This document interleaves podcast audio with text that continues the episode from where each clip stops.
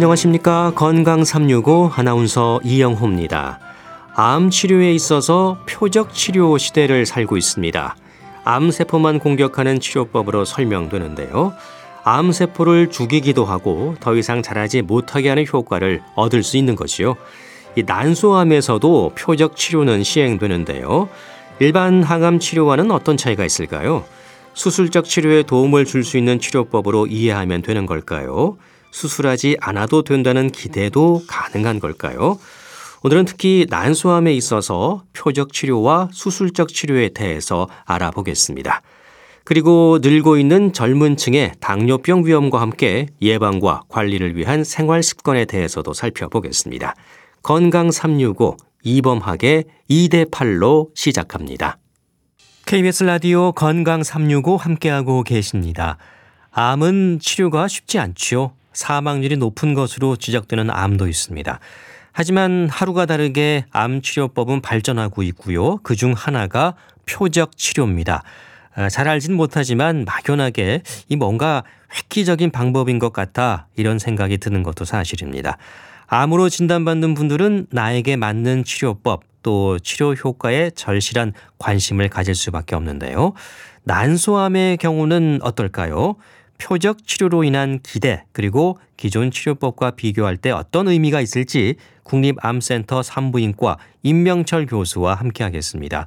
교수님 안녕하십니까? 네 안녕하십니까? 네 교수님 이 표적 치료제, 표적 항암제 이 같은 의미로 해석하면 될까요? 네, 그 암에 많이 발현되는 표적에 대 한 치료는 항암제 외에도 항체나 항체 약물 접합제 같은 것이 있기 때문에 네. 항, 표적 항암제보다는 표적 치료제가 조금 더 넓은 의미라고 볼 수가 있겠습니다. 그렇군요. 이 표적 치료에 대해서는 암 세포만 집중적으로 공격하는 치료법이다. 이 막연하게 이렇게 알고 있거든요. 어떻습니까? 네, 그 암의 증식이나 분화, 전이에 관여하는 단백질을 타겟으로 하는 치료가 되겠습니다. 그래서 이러한 표적 은 암세포에 더 많이 있, 기는 하지만 예. 정상 세포에도 존재하기 때문에 그렇죠. 예, 표적 치료에도 부작용은 어, 있습니다. 네, 부작용이 아예 없다고 할 수는 없다는 거군요. 예. 이게 암세포를 죽이는 게 아니고 암세포가 더 이상 자라지 못하게 한다. 뭐 그렇게 설명하던데요.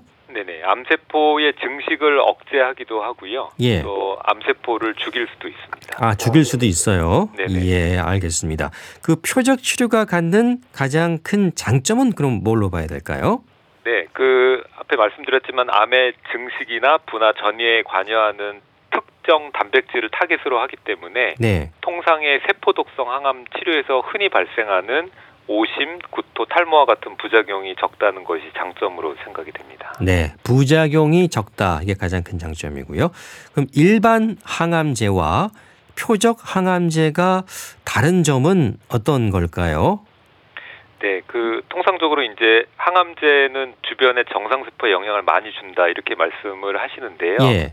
네, 일반적으로 맞는 말씀이고 일반 항암제는 암세포뿐만 아니라 정상세포까지 이제 공격을 하기 때문에 여러 부작용이 많이 나는데 표적 치료제는 앞에 말씀드렸지만 특정 단백질을 타겟으로 하기 때문에 상대적으로 정상세포에 대한 영향이 좀 적다라고 이렇게 볼 수가 있겠습니다. 네, 그러니까 주변 다른 정상세포에 영향을 얼마나 주느냐, 아, 이게 또 가장 큰 차이라고 볼 수 있겠네요. 네. 예.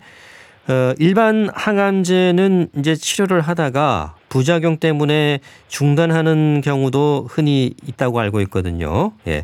그럼 이 표적 항암제는 이런 부작용의 위험이 얼마나 적은 건지요? 네. 물론 이제 세포 독성 항암제보다는 표적 항암제가 부작용이 적습니다. 그렇지만 표적 치료의 종류에 따라서 다른 종류의 부작용이 있고요. 또 이러한 어, 부작용으로 인해서 치료를 중단하는 경우가 있습니다.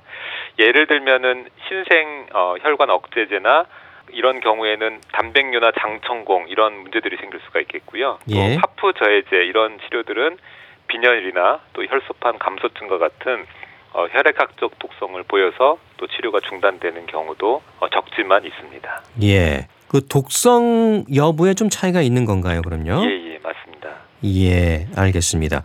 그 일반 항암제를 세포 독성 항암제 또 표적 치료제를 분자 표적 치료제 이렇게 구분해서 얘기를 하더라고요.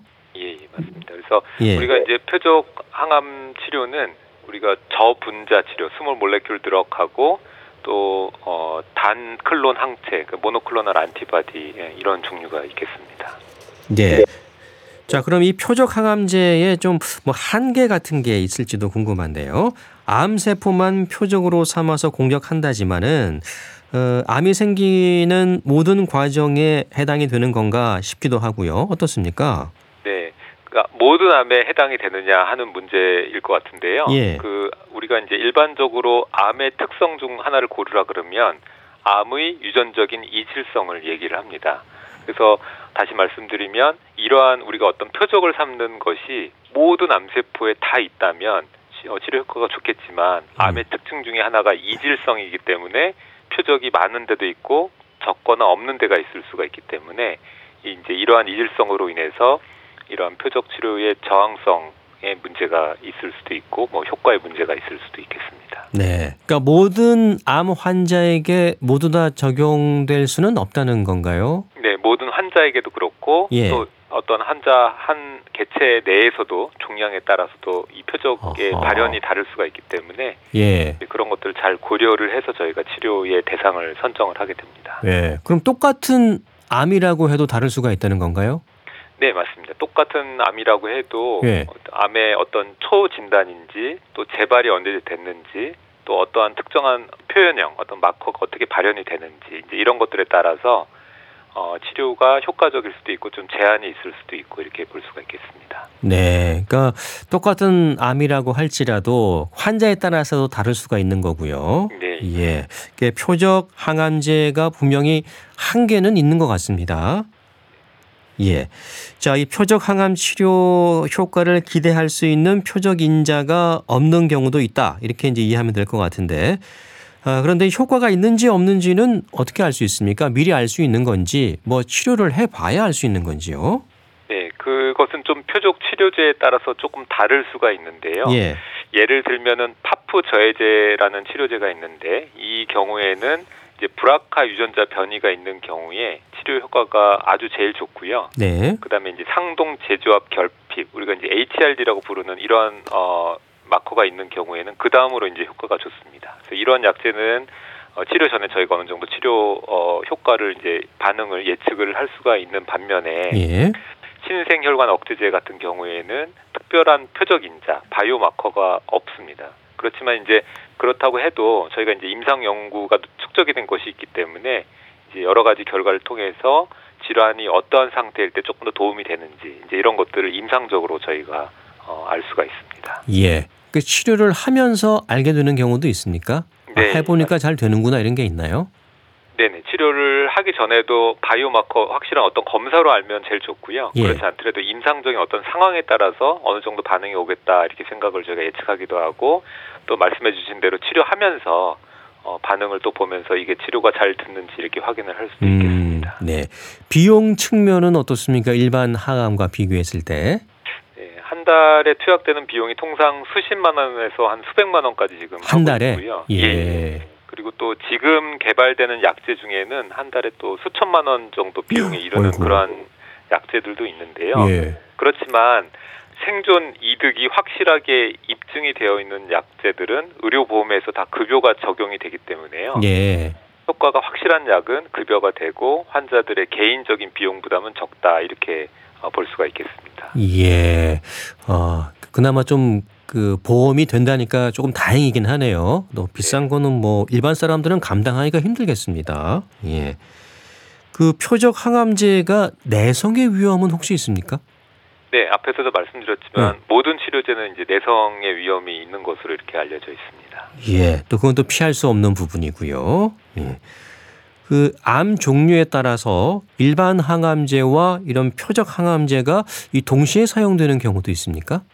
예. 그래서 어 이제 일반 세포 독성 항암제와 같이 표적 항암제를 같이 투약해서 치료 효과를 상승하는 경우도 있고요. 또 경우에 따라서는 일반 세포 독성 항암제를 먼저 사용을 한 이후에 항암제 반응이 있으면 어, 표적 치료제를 이렇게 연 이어서 치료를 유지요법으로 사용하는 경우도 있습니다. 네, 이 동시에 사용하는 경우도 있고 또 연이어서 치료 효과를 더 보기 위해서 표적 항암을 하는 경우도 있다는 말씀이시군요. 네, 예. 맞습니다. 지금도 이 표적 치료 항암은 계속 개발되고 연구되고 발전 중이다 이렇게 알면 될까요? 아, 네, 맞습니다. 음. 최근에 이제 가장 큰 기대를 받고 있는 것이 항체 약물 접합체인데요. ADC라고 부르는데 예. 항체의 말단부에 항암제를 연결을 해서 항암제 항체에 의해서 일차적인 치료 효과를 보고 또 항암제에 의한 이차 치료 효과를 기대하는 이러한 약제가 현재 어, 임상 시험이 굉장히 많이 진행, 진행되고 있고 또 난소암의 경우에는 작년에 굉장히 좋은 어, 치료 결과 생존 이득을 입증한 연구가 있습니다. 네. 자, 이제 본격적으로 난소암의 경우를 어, 한정해서 좀 설명을 해 주시면 좋겠는데요. 난소암 분야에서도 표적 치료가 쓰이고 있는 거죠? 예, 맞습니다. 예. 어느 경우에 쓰이는지요? 네, 국내에서 사용 가능한 약제를 기준으로 말씀드리면요. 음. 신생혈관 억제제로 아바스틴, 온베부지라는 약제가 있고요. 또 파프 저해제로는 제줄라라고 불리는 니라파립과 림파자라고 불리는 올라파립이 있습니다. 네. 국내에서 쓰이는 약 기준이고요. 그 뭐 해외에서는 좀 더 다양하게 쓰입니까? 조금 다양한 더 많은 그러니까 비슷한 계통의 약제지만 아, 다양한 상표로 된 약제들이 더 있다 이렇게 어, 알려져 음. 있습니다. 네. 그것도 국내에서 쓰게 되면 뭐 허가를 맡아야 되고 그런 절차가 있겠죠. 어, 네, 근데 같은 계통의 약제이기 때문에요. 예. 지금 저희가 국내에서 사용하는 약제로 더 필요로 하거나 이런 거는 없고요. 예. 다른 계통의 약들이 이제 신약들이 개발되고 있는 것들이 점차 이제 효과가 입증이 되면은 단계별로 이제 도입을 될 것으로 이렇게 기대하고 아. 있습니다. 예. 자, 난소암 치료에 그럼 실제로 이게 적용이 되고 있는 건데 효과는 어떻습니까? 예, 확실하게 재발을 감소시켰고요. 예. 또 일부에서는 생존 이득도 저희가 어, 임상 연구에서도 확인을 어, 했습니다. 그래서 아까 전에 말씀드린 신생혈관 억제제 또 파프 저해제 이 두 가지 약제가 도입되기 이전 시대하고 이후의 시대는 치료적인 어, 측면에서 완전히 다른 시대라고 할 수가 있겠습니다. 예.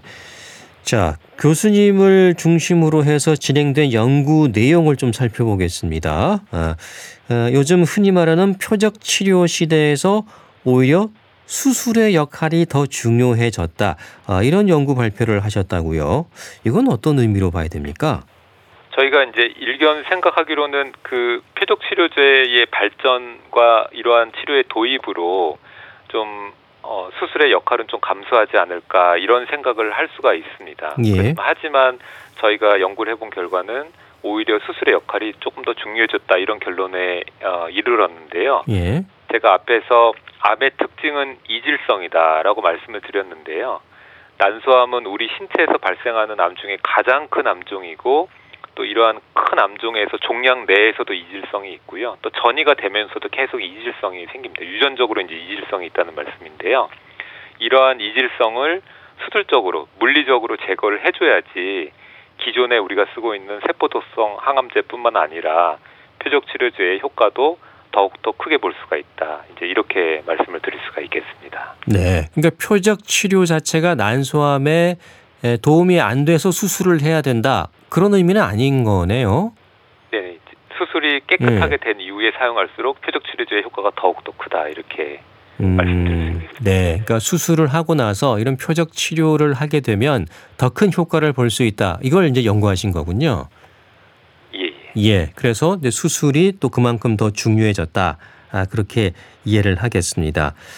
그 기본적인 난소암 치료는 종양을 제거하는 수술, 항암 어, 이렇게 보면 될까요?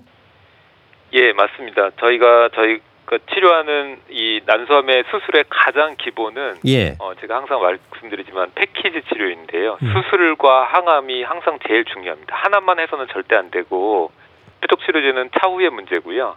수술과 항암이 제일 중요한 것인데 종양을 가급적 다 모두 물리적으로 제거하는 그런 어, 광범위하게 수술을 하면서도 수술 이후에 바로 항암 치료가 시작될 수 있는 안전한 수술을 해야 되고요. 네. 또 수술 이후에 삶의 질이 어느 정도 유지가 되고 보장이 되어야지 환자분들이 또 항암 치료를 잘 이어갈 수 있기 때문에 깨끗하고 안전하고 광범위하게 하는 수술 플러스 또 가능하면 조기에 항암 치료, 요 치료가 이제 치료의 가장 기본이라고 이렇게 말씀드릴 수가 있겠습니다. 예. 그 난소암 치료 그 수술 방법은 구체적으로 어떻게 진행이 되나요? 저희가 이제 복강 내로 종양이 있을 때에 예. CT나 페트와 같은 영상 검사를 먼저 시행을 합니다. 그래서 전이 범위가 어느 정도 있는지를 확인을 하고요. 예. 저희가 이제 CT나 PET를 통해서 이렇게 뭐 호두나 이렇게 콩과 같이 땡글땡글 이렇게 종양이 만들어지는 종양은 잘 예측이 가능하지만 복강 내에 이렇게 얇게 깔리는 어 그런 우리가 페인트를 이렇게 쭉 칠하고 나면은 그걸 단면으로 잘라서 페인트가 칠해졌는지 안 칠했는지 보기가 어렵잖아요. 그런 예. 복강 내에 얇게 깔리는 종양은 사실상 영상 검사로는 확인하기가 어렵습니다. 그래서 음흠. 저희가 수술을 시작할 때에 진단적 복강경을 하거나 아니면 절개를 조금 해서 복강 내 상태를 먼저 확인을 하고요. 어느 정도 한 번의 수술로 저- 종양이 모두 다 제거가 가능하겠다라고 판단이 되면은 이제 저희가 이 흉부 쪽 바로 아래부터 치골 어, 상방까지 모두 배를 절개를 해서 복강 내에 있는 종양들을 모두 제거하는 그러한 수술을 이제 시행을 해서 아까 전에 말씀드린 이질성이 심한 그런 종양들을 최고 최대한 다 제거를 하고요. 예. 그 이후에 이제 항암제를 가능한 빠른 시간 내에 시행을 하고 또 항암제 반응이 좋으면 오늘 말씀드린 이런 표적 치료제들을 이제 병합해서 사용을 하게 됩니다. 네. 먼저 수술을 한 다음에 그런 절차들이 이어지는 거군요. 예. 종양 감축술이라는 건 어떤 건가요? 네, 제가 방금 말씀드렸지만 복강 전체를 대상으로 이제 저희가 어, 종양을 말 그대로 감축을 한다는 개념인데요. 예. 30년 전, 20년 전, 10년 전 이렇게 되면서 우리가 아 종양 감축술 적절하게 잘했어 하는 기준이 이 수술 끝나고 남는 종양의 크기로 과거에는 2cm, 또 1cm, 0.5cm 이렇게 되다가요. 지금 현재는 수술에 대한 기술도 많이 발전하고 수술에 대한 기구도 좋아지면서 이제 현재의 수술의 목표는 눈에 보이는 종양은 모두 다 제거하는 것이다. 이렇게 지금 개념이 되어 있고요. 예. 그렇지만 굉장히 넓긴 하지만 생- 상대적으로 종양이 깊이 파고 들어가지는 않습니다. 복막에 굉장히 얇게 이렇게 종양이 침착되어 있는 경우가 많기 때문에 어, 넓게 광범위하게는 수술하지만 그렇게 깊게 절제하는 것은 아니고 장기를 많이 절제하는 것이 아니라 장기의 어, 복막 겉에 쪽에 묻어 있는 장막을 주로 어, 절제를 함으로써 어, 종양을 대부분 제거를 많이 하게 되는 것이 이 종양 감축술의 대부분의 이제 수술이라고 이렇게 말씀을 드릴 수가 있겠습니다. 자, 교수님, 그럼 수술을 뭐 그럼 다시 또 두 번 해야 되는 경우도 있나요? 네, 그래서 저희가 지금 현재로는 1차 수술이 끝나고 항암 치료가 끝난 이후에요. 한 6개월 이후 상태에서 재발이 됐는데 재발된 당시에 병의 개수가 그렇게 크지가 않고 음. 절제가 가능한 부위에 있다라고 한다면 저희가 다시 들어가서 종양을 제거하기도 합니다. 예, 또 그런 경우가 있군요. 2차 종양 감축술이라 그래서 이 재발? 시에도 예. 수술을 시행하기도 합니다. 네. 그 말씀 들어보니까 이게 상당히 좀 큰 수술 같은데요. 예. 예. 자, 그 난소암 수술과 일반 항암 치료를 병행했을 때 또 난소암 수술과 표적 치료를 받았을 때 어떤 그 치료 효과나 생존율의 변화라든가 이런 게 수치적으로 좀 확인되는 부분들이 있을까요?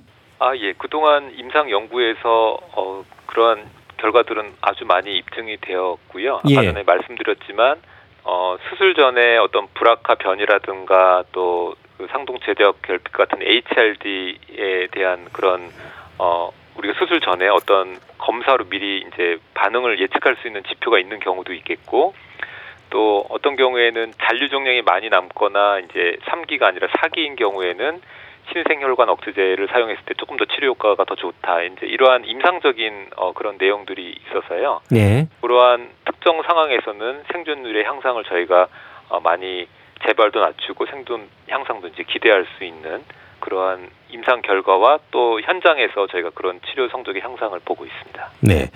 교수님 그 난소암 환자들 가운데 이 수술을 꼭 받아야 하는 건지 이 수술을 받지 않고 이 표적 항암 치료만으로도 가능한 건지 그런 경우는 있습니까?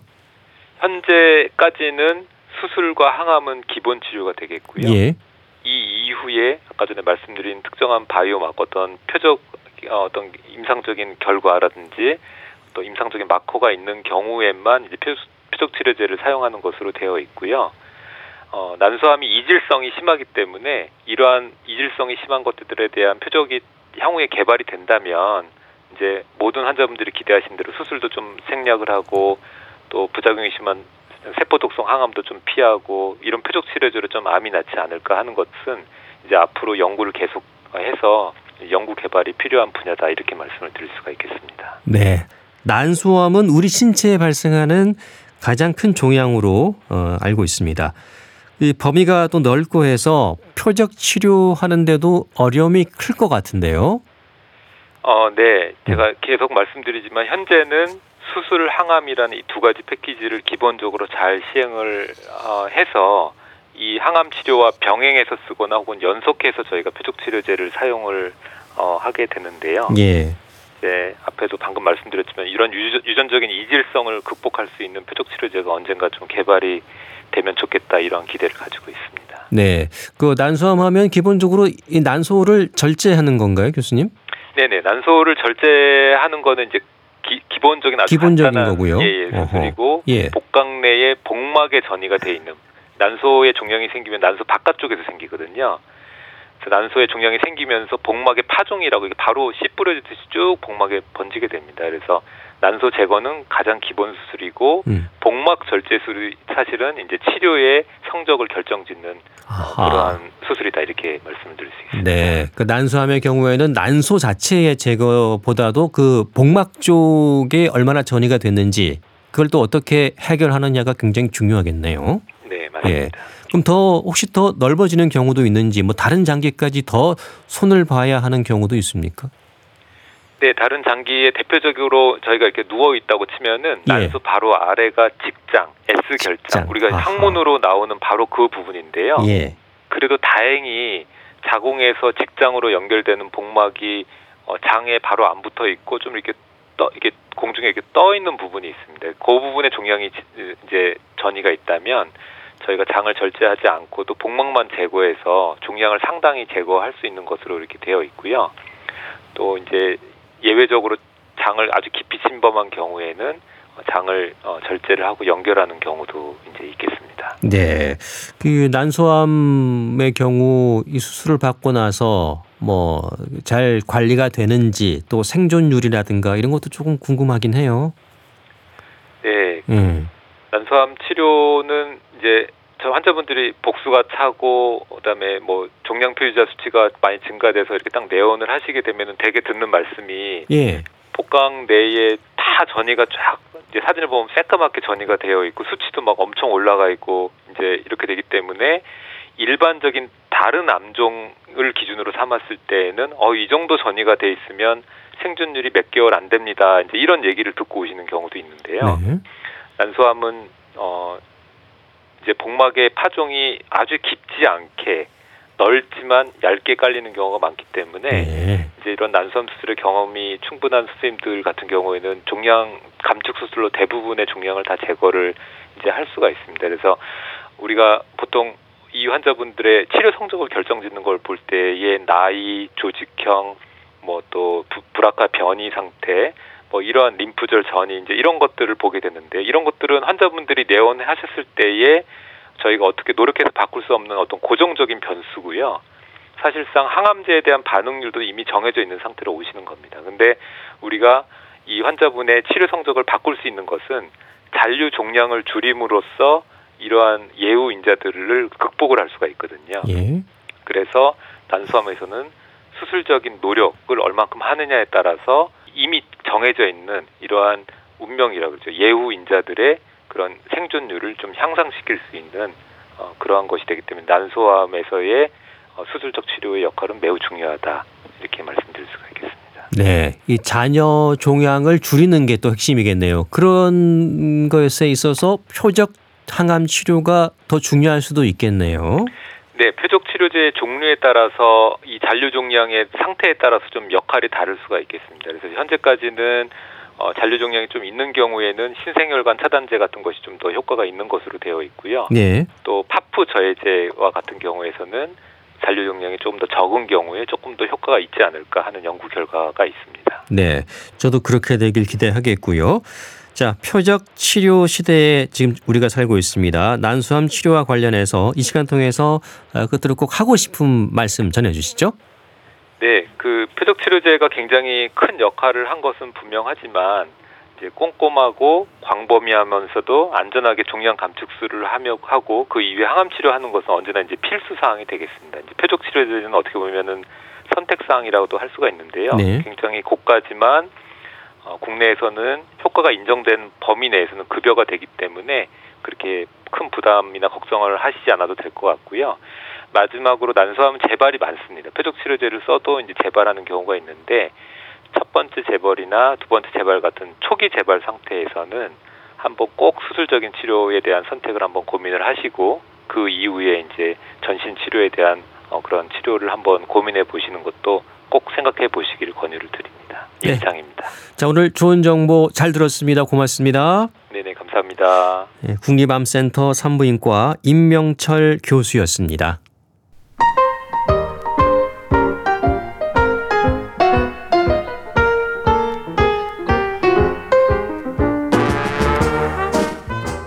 건강한 하루의 시작.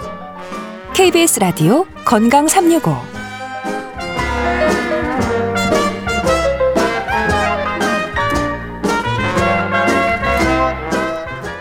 KBS 라디오 건강 365 함께하고 계십니다. 젊은 당뇨병이라는 지적이 있을 정도로 이 젊은 층의 당뇨병 발생률이 늘고 있습니다. 건강보험 심사평가원 자료를 보면 최근 5년간 당뇨병 증가율에서 20, 30대 젊은 층의 발생률이 늘고 있다고 하는데요. 이유가 뭘까요? 이 단짠, 단짠, 이 달고 짠 음식을 즐기는 식습관 때문일까요? 국립정신건강센터 내과 백현욱 교수와 함께 하겠습니다. 교수님 안녕하십니까? 네, 안녕하십니까? 네, 이 당뇨병 하면 중년 이후에 생기는 질환으로 많이 알고 계시는데 이 젊은 층의 발생률이 계속 늘고 있어요. 식습관이 문제인 걸까요? 예, 아닌 게 아니라 가장 최근인 2023년 건강보험심사평가원 발표에 의하면 2022년도에 2030 세대의 당뇨병 환자 증가율이 2018년도에 24%였는데, 어, 그 전체 당뇨병 환자 증가율이 21%인 것보다 훨씬 더 높게 나왔다라고 하고 있습니다. 게다가 그 중에서도 20대의 경우는 당뇨병 환자가 무려 47%가 증가했다고 하네요. 예. 물론 이들의 경우 뭐 유전적인 영향이 물론 바닥에 깔려 있긴 하지만 역시나 비만율이 증가하는 것과 관련이 있어 보입니다. 그래서 실제로 20대, 30대 당뇨병으로 진단받은 사람들의 그 비만 비율을 살펴봤더니 2006년도에는 51%였는데 2015년도에 72.4%로 크게 는 걸로 봐서는 비만이 원인인 것 같다. 따라서 그거를 유발하는 것이 바로 현대인의 생활 습관 중에도 특히나 고칼로리, 가공식품, 패스트푸드 같은 그런 식습관, 과식, 요게 영향이 크고 두 번째는 좌식 생활이 영향이 큰 게 아닐까 음. 하고 생각을 하고 있습니다. 예. 그런데 문제는 이런 20, 30대가 혈당에 대한 인식 자체가 좀 낮잖아요. 예, 당뇨가 설마 이렇게 생각할 수 있거든요. 모르고 지내는 경우도 많겠어요. 맞습니다. 실제로 혈당이 내가 높으냐 낮으냐 하는 거는 그 혈액 검사 해야만 알 수 있거든요. 그렇죠. 예. 네, 근데 젊은 층은 아무래도 병원 가는 경우도 적고, 그리고 또 이 병 자체를 중년 이후의 질환이라고 우리가 여기는 경우가 많잖아요. 예. 따라서 병원을 다른 이유로 가더라도 굳이 혈액 검사를 하지 않는 경우가 많으니까 모르고 지내는 경우가 굉장히 많습니다. 그리고 또 아주 심하게 당뇨가 왔으면 몰라도 그렇지 않을 때는 증상 또한 굉장히 막연해서 그저 뭐 피로감이 조금 심한 정도, 사실 이 정도 갖고 피 검사하지는 않죠. 그렇죠. 젊은 사람들은. 예. 그러니까 모르는 게 굉장히 많은 거죠. 네. 이 대한 당뇨병 학회에서 젊은 층을 대상으로 조사를 했더니 60% 이상이 자신의 공복 혈당 또 식후 혈당을 모른다는 응답이었어요. 그만큼 이 혈당 관리를 잘 모르고 이 혈당 관리라고 하는 것은 나이와 상관이 없는 거잖아요. 당연하죠. 예. 혈당이 높으면 그리고 높은 상태가 오래될수록 여러 가지 문제점 합병증이 생기는 거잖아요. 그러니까 나이와 상관없이 관리와 조절이 상당히 필요한 것이기도 하고 또 역으로 얘기했을 때 나이 든 사람보다는 젊었을 때 발병한 당뇨가 훨씬 더 위험하다라고 말씀드릴 수도 있습니다. 즉 췌장 기능이 중장년기에 발병한 환자보다도 더 떨어져 있기도 하고 또 뿐만이 아니라 고혈당에 노출되는 기간이 훨씬 일찍 시작하잖아요. 그렇죠. 예를 들어서 20대에 시작하면 그게 일반적으로 한 20년 지나서 만성 합병증이 생긴다. 그러면은 40대 이미 합병증이 발생해 있으면 사실은 문제가 상당히 크죠. 그렇기 때문에 조기 관리는 상당히 중요하다고 또 강조를 해드려야 되겠습니다. 네. 젊으니까 잘 이겨내겠 지 하는 그런 질병이 아니라는 거잖아요. 더 오히려 위험하다는 거죠. 그렇죠. 당뇨는 더 위험하고 어떻게 보면 평생 이걸 또 안고 가야 될 수도 있으니까요. 그렇습니다. 그렇습니다. 당뇨병이 발생했다는 것은 이제 췌장 기능과도 연결되는 부분이잖아요. 그렇죠. 예. 왜 우리가 당뇨병 하면 그래도 우리 많이 이제 알려져 있으니까 당뇨병이 어떤 호르몬과 연관이 있는가를 잘 알고 있잖아요. 네. 인슐린 정말 유명하지요. 그렇습니다. 바로 인슐린이 혈당을 조절하는 호르몬이고요. 이 인슐린을 분비하는 곳이 바로 췌장이거든요. 물론 1형 당뇨병이 아니고 2형 당뇨병이 대부분이니까 이 경우의 경우는 인슐린 자체 분비량이 감소하는 것보다는 인슐린 저항성 그래서 말초에서 사용하는 것이 문제가 되는 게 더 이유가 되기는 하지만 당뇨병이 발생했다 그러면 이미 췌장 기능이 절반 이상 감소되어 있는 것으로 보고 당뇨가 진행되면서 지속적으로 췌장 기능이 떨어지거든요. 따라서 심각해지기 전에 혈당 관리를 빨리 시작하는 것이 음. 당연히 바람직하겠습니다. 네. 100세 시대를 살고 있는 지금 이제 혈당 관리를 소홀할 때 있을 수 있는 건강상의 위험이 크다는 건데 어, 췌장 기능이 감소한다고 하셨는데요. 이건 구체적으로 어떤 의미로 봐야 될까요? 췌장은 방금 말씀드렸듯이 예. 혈당을 조절하는 호르몬을 분비하는 곳이에요. 근데 사실 엄밀하게 얘기하면 혈당 조절 호르몬이 두 가지입니다. 하나는 방금 말씀드렸던 혈당을 오히려 좀 낮추면서 몸에 그 저장을 시키는 칼로리를 저장시키는 인슐린 호르몬이 있고요. 역으로 혈당을 오히려 높이면서 소모를 시키는 글루파곤이라는 호르몬이 있는데 예. 이두 가지가 다 췌장에서 나오거든요. 그래서 췌장의 기능이 저하된다는 것은 혈당 관리 능력이 저하된다고 말씀을 드릴 수 있고요. 따라서 오래 췌장 기능 떨어진 게 지속될수록 혈당을 관리하는 것은 점점 더 어려워질 수 있다라는 의미로 받아들여도 되겠습니다. 네. 혈당 수치를 잘 파악해서 이제 심각해지기 전에 미리 관리하는 게 중요할 텐데 특히 이제 젊은 층의 당뇨병은 중년에 생긴 당뇨병보다도 뭐 췌장 기능뿐이 아니라 혈관 질환 또 뭐 근골격계 문제 건강상에서 여러 가지 문제가 될 수 있다고 들었어요. 맞습니다. 예. 당뇨병의 합병증 중에서 가장 중요한 침범 부위가 혈관이고요. 그 다음에 신경계를 침범하거든요. 예. 따라서 미세혈관, 대혈관의 여러 가지 합병증 이외에도 또 당뇨로 인해서 근골격계를 침범하기도 하고 피부의 증상을 유발하기도 하고 또 신경계를 침범하기 때문에 중추와 말초신경, 정신신경계 등 다양한 합병증을 유발하게 되거든요. 그래서 혈당이 나의 평균보다 30에서 35 정도 더 올라가면 합병증으로 사망할 확률이 무려 15 내지 40%가 증가한다고 하니까 예. 어마어마하게 높은 숫자라고 할 수 있겠죠. 예. 그래서 당뇨병이 무서운 게 뭐 당뇨병 그 자체보다도 합병증의 위험이라는 말이 있는 거잖아요. 그렇죠. 예. 사실 혈당이 높다고 하더라도 가령 뭐 정상이 100인데 그 숫자가 180이거나 뭐 200이거나 그게 인체에 특별한 문제를 유발하지 않는다면 예. 우리가 당을 낮추는 노력은 굳이 하지 않아도 되잖아요.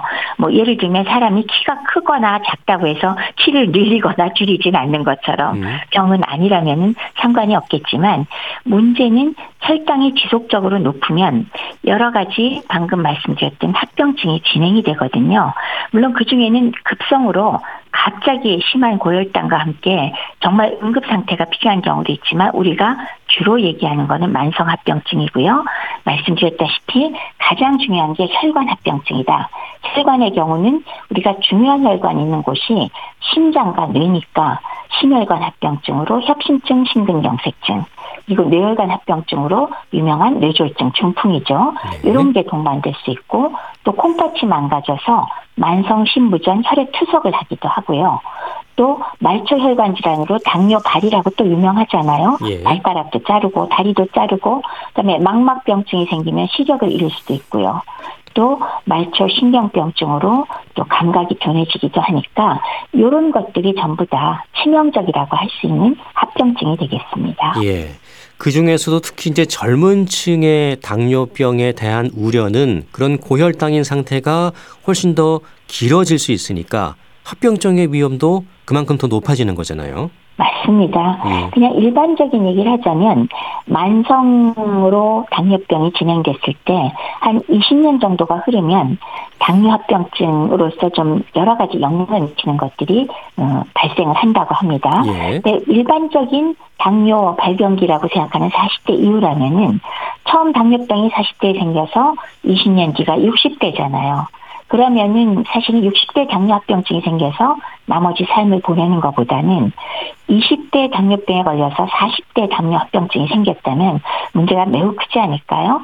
40대면 사회적 활동이 한창 왕성하잖아요. 그렇죠. 그 시기에 망막 때문에 시력이 떨어지고 또 콩팥이 망가져서 투석을 해야 되고 당뇨 발로 인해서 뭐 발을 절단을 하거나 이러면 환자 개인적인 문제도 있지만 사회적으로도 상당히 큰 손실이 되지 않겠습니까? 예. 그리고 하나 더 큰 문제는 젊은 환자의 경우 합병증이 훨씬 더 빨리 속도가 빠르다는 거예요. 더 빨리 아. 나타날 수 있어서 예. 20년도 채 안 됐는데 주요 장기가 합병증이 생길 수 있고 그래서 조기 사망 위험도가 올라가니까 젊은 층의 당뇨병이 훨씬 더 위험하고 안 좋다라고 말씀을 드릴 수 있습니다. 네. 보통 20년 후에 어, 그런 합병증이 나타날 수 있다고 한다면 아무래도 뭐 노년기에 나타나는 게 그나마 좀 쉬면서 관리할 수 있는 측면이 있지만 한창 그렇죠. 일할 젊은 나이에 합병증이 나타나게 되면 정말 생활 자체가 힘들어질 수 있겠어요. 예. 맞습니다. 또 젊은 층일수록 속도도 더 빨라진다고 하니까 네. 아, 더 걱정스럽습니다. 예.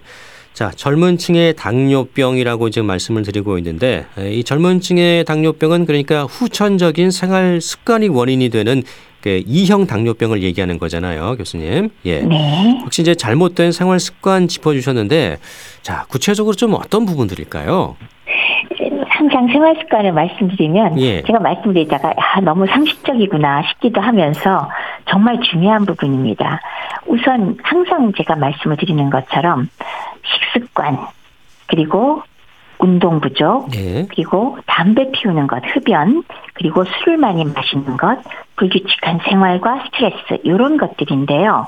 특히나 이 고칼로리 중심의 나쁜 식습관과 운동 부족은 비만을 유발하게 되죠. 그리고 특히나 젊은 층의 당뇨병은 더더구나 비만과 연관이 큰 것으로 보이는데요. 음.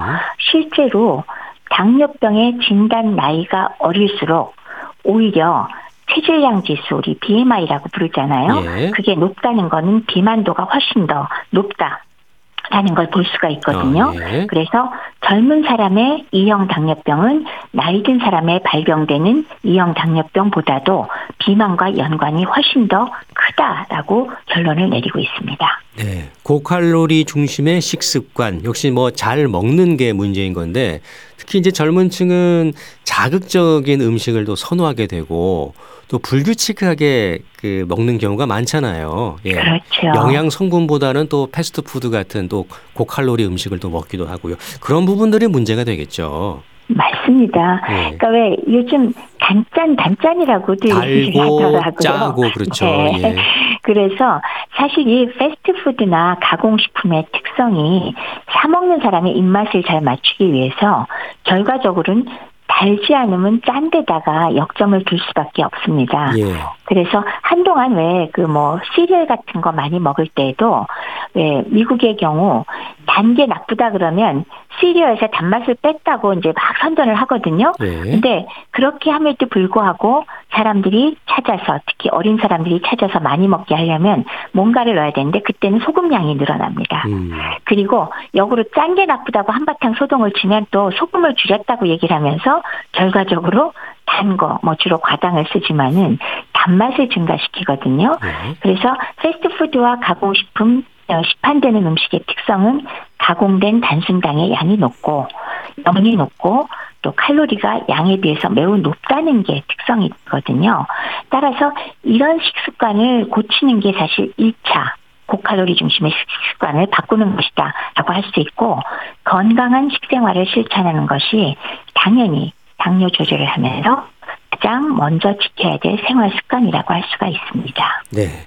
또 음주 습관도 빼놓을 수가 없잖아요. 아무래도 그렇죠. 젊다 보면 나 건강하니까 뭐 음. 이 정도는 마실 수 있어. 또 포금하는 경우도 있고 이게 문제가 되겠죠. 맞습니다. 우선 술 자체만 놓고 말씀을 드린다면 예. 술이 알코올이 은근히 칼로리가 높아요. 그렇다면서요. 1g당 7칼로리나 되거든요. 그래서 높은 열량을 함유하지만 어 그럼 그것도 일종의 칼로리니까 괜찮은 거 아니야? 라고 생각할 수 있지만 술을 얘기할 때 알코올을 얘기할 때 우리가 텅 빈 열량을 제공하는 것이라고 얘기를 합니다. 예. 즉 열량은 높지만 다른 영양은 전혀 없다는 없고, 뜻입니다. 예. 그게 첫 번째 문제거든요. 다른 영양소 없이 텅 빈 칼로리만 제공을 하니까요. 음. 두 번째 문제는 술 자체가 잘 아시는 것처럼 물론 뭐 위도 좀 위벽도 손상을 시키지만 간에 해가 된다는 거 우리가 잘 알아요. 간에서 해독을 해야 되니까. 네. 그다음에 술을 많이 마셨을 때 급성 췌장염도 일으키고 췌장의 문제를 일으킬 수 있고요. 그다음에 뇌에 직접 손상을 입히는 그런 효과가 있거든요. 그렇기 때문에 술 자체가 높은 칼로리로 당뇨 자체도 악화시키지만 당뇨병의 합병증을 우리가 꼽는 것들이 있잖아요. 그런 것들을 악화시키는데 또 상당히 큰 역할을 하게 됩니다. 음. 그리고 또 술을 드시면 물론 뭐 알코올 중독되신 분들은 좀 얘기가 다르지만은 안주를 많이 먹게 되잖아요. 이성을 잃고 뇌에 있는 안주를 매우 예. 많이 먹게 되죠. 그것 역시도 비만을 더 유발하고 특히 그 복부 비만, 내장 지방량을 늘리면서 당뇨를 더 악화시키게 되는 결과가 되기 때문에 이런 측면에서 세 가지 다 음주를 많이 했을 때 상당히 안 좋다. 당뇨 조절에 전혀 도움이 안 된다라고 말씀을 드릴 수 있습니다. 네. 또 안주거리들이 보면 뭐 맵고 짜고 단 것들이 또 많고요. 그렇기도 하고요. 그렇죠. 예. 운동 부족도 빼놓을 수 없겠죠. 예. 그렇죠. 운동 부족도 정말 쉽지가 않은 게 운동을 싫어하는 사람을 붙들어서 운동시키는 거 얼마나 어렵습니까? 예. 그래서 사실은 전 이런 분들하고 만났을 때는 우선은 좋아하는 게 있는지 예전에 했던 운동이 있는지 그리고 또 어떤 시간이 가능한지 또 자신한테 맞는 운동이 뭔지 그런 것들을 물어봐야 되고 또 가급적이면 같이 할 수 있는 사람이 있는 동료가 있는 운동이 좀 더 실행하기가 도움이 음, 되거든요. 그렇죠. 실행이 가능한 운동을 선택하도록 하고요. 그냥 평범하게 우리가 일반적으로 건강을 유지하도록 할 때 가장 기본적으로 해야 될 양과 어, 강도가 어느 정도냐라고 하면 항상 강조해드리지만은 평범하게 주 150분 정도, 즉 5일로 나누면 하루에 30분이에요. 그 정도의 강도는 중간 정도 강도라고 말씀을 드리는데 그것은 가볍게 땀이 촉촉하게 나고 조금 숨이 가쁠 정도의 운동, 빨리 걷기 정도의 운동, 주 150분은 꼭 하시라라고 음. 강조를 해드립니다. 네. 무조건 또 운동을 해야 된다는 것보다는 자신에게 맞는 운동이 어떤 건지 좀 재미있게 함께 어울려서 할 수 있는 운동이 어떤 건지 그런 것들도 필요하겠습니다. 예. 네네. 정확한 상태에 대한 진단과 빠른 치료의 시작이 중요하지 않을까 싶어요. 맞습니다. 예. 아무래도 또 처음 진단을 받았을 때, 어, 내가 지금 초기냐, 아니면 합병증이 이미 동반되어 있느냐, 합병증이 있다면 어떤 것이 있느냐, 이런 것들을 정확하게 진단을 받아야 치료를 정확하게 할 수가 있겠죠. 예. 그럼에도 불구하고 가급적 조기에 발견해서 조기에 치료를 시작하는 것이 가장 어, 바람직한 상황이겠습니다. 예. 어, 20, 30대의 젊은 나이에 당뇨병 진단을 받았을 때 치료는 또 어떻게 진행될지, 어, 중년과 젊은 층의 당뇨 치료 좀 차이가 있는지도 궁금하고요. 기본적으로는 생활습관 교정을 하는 것이 기본이라는 거 똑같습니다. 그걸로 안 될 때 약물 치료가 들어가는 것도 맞고요. 예. 특히나 젊은 나이에 경우 비만과 연결된 것이 나이 들어서 걸린 사람보다 훨씬 더 영향이 크기 때문에 어떤 면에서는 비만을 조정해서 체중을 어느 정도 건강 체중으로 돌려놓는 것도 상당히 중요한 그리고 가시적인 그, 그 결과를 볼 수 있는 것이기 때문에 건강 체중을 유지하는 노력을 해야 될 거고요. 그런 것들이 부족할 때 약물 치료를 하는데 특히나 젊은 나이의 경우는 조기에 발견해서 빨리 좋은 생활 습관을 확립해서 계속 유지한다면 오히려 이런 좋은 건강 습관으로 인해서 나머지 여생을 비교적 어쩌면 다른 사람보다도 더 건강하게 지낼 수도 있는 가능성을 설명해 드리려고 제가 노력을 하고 있습니다. 네. 교수님 보시기에는 어떻습니까? 어, 물론 생활 습관과 당뇨병 약물 치료 둘 다 중요하겠습니다만 네. 젊은 층의 경우에는 이 약물 치료보다는 생활 습관을 바꾸는 게 더 중요하지 않을까라는 뭐 제 생각도 들거든요. 맞습니다. 생활 예. 습관을 바꿔서 체중을 다시 건강한 원래의 체중으로 돌려놓으면 많은 경우에 약물 자체가 필요가 없는 경우도 있거든요. 예. 물론 처음에 심할 때 뭐 일단 약물을 시작할 수도 있지만은 기본적으로 젊은 연령층은 비만과 연관이 워낙 크기 때문에 체중을 건강한 체중으로 돌려놓는 것이 가장 중요한 가시적인 목표가 되겠습니다. 예. 어, 무엇보다 젊은 층은 특히 어, 이 생활 습관을 고치는 게 어, 무엇보다 중요할 것 같고요. 만에 하나 젊은 층도 이 약을 써야 된다면 어, 해야 그렇게 해야 되는 건지 실제로 또 그런 경우가 많이 있나요? 20대임에도 불구하고. 아, 네, 있습니다. 물론 이제 제가 뭐 열심히 최근에 뭐 20kg가 늘었어요 하는 분들한테 열심히 이제 뭐 생활 습관, 운동, 살 빼는 거 하긴 하지만 예. 현재 혈당이 아주 높을 때는 뭐 어쩔 수 없죠. 처음부터 무조건 운동만 갖고 하기에는 너무나 혈당이 높을 경우가 있거든요. 이럴 때는 많은 양은 아니지만 약물을 같이 쓰기도 합니다만 체중을 조절하면서 그 약물은 차차 줄여서 얼마든지 끊을 수가 있는 거거든요. 네. 그렇기 때문에 병원에서 의사 선생님이 약물을 권해주실 때 너무 거부감을 갖지는 마시고 스스로 빨리 체중 조절을 하셔서 그 약을 줄이고 끊는다는 걸 목표로 하는 게 더 좋을 것 같습니다. 네. 또 우리가 코로나 시대를 거치면서 배달 음식에 너무 익숙해지고 또 덜 움직이다 보니까 이 젊은 층의 이런 당뇨 비만이 더 심해지지 않았나는 생각도 들어요. 그럴 가능성도 있을 예. 것 같습니다. 예. 배달 어, 음식이 아주 일상이 돼 버렸잖아요. 그렇죠. 또 배달 시켜 먹으면 안 움직이게 되고 또 배달 그럼요. 음식은 아무래도 좀 자극적인 음식들이 많다 보니까 그게 또 그렇죠. 비만과 이어질 수 있고 자 맞습니다. 편하긴 한데 건강을 생각해서는 우리가 한 번 더 고민해 볼 필요가 있지 않을까라는 생각이 그렇죠. 드네요. 네. 자, 오늘 말씀 잘 들었습니다. 고맙습니다. 네, 감사합니다. 네. 국립정신건강센터 내과의 백현욱 교수였습니다. KBS 라디오 건강 365 이태종의 화양연화 들으면서 모두 마치겠습니다. 아나운서 이영호였습니다. 고맙습니다.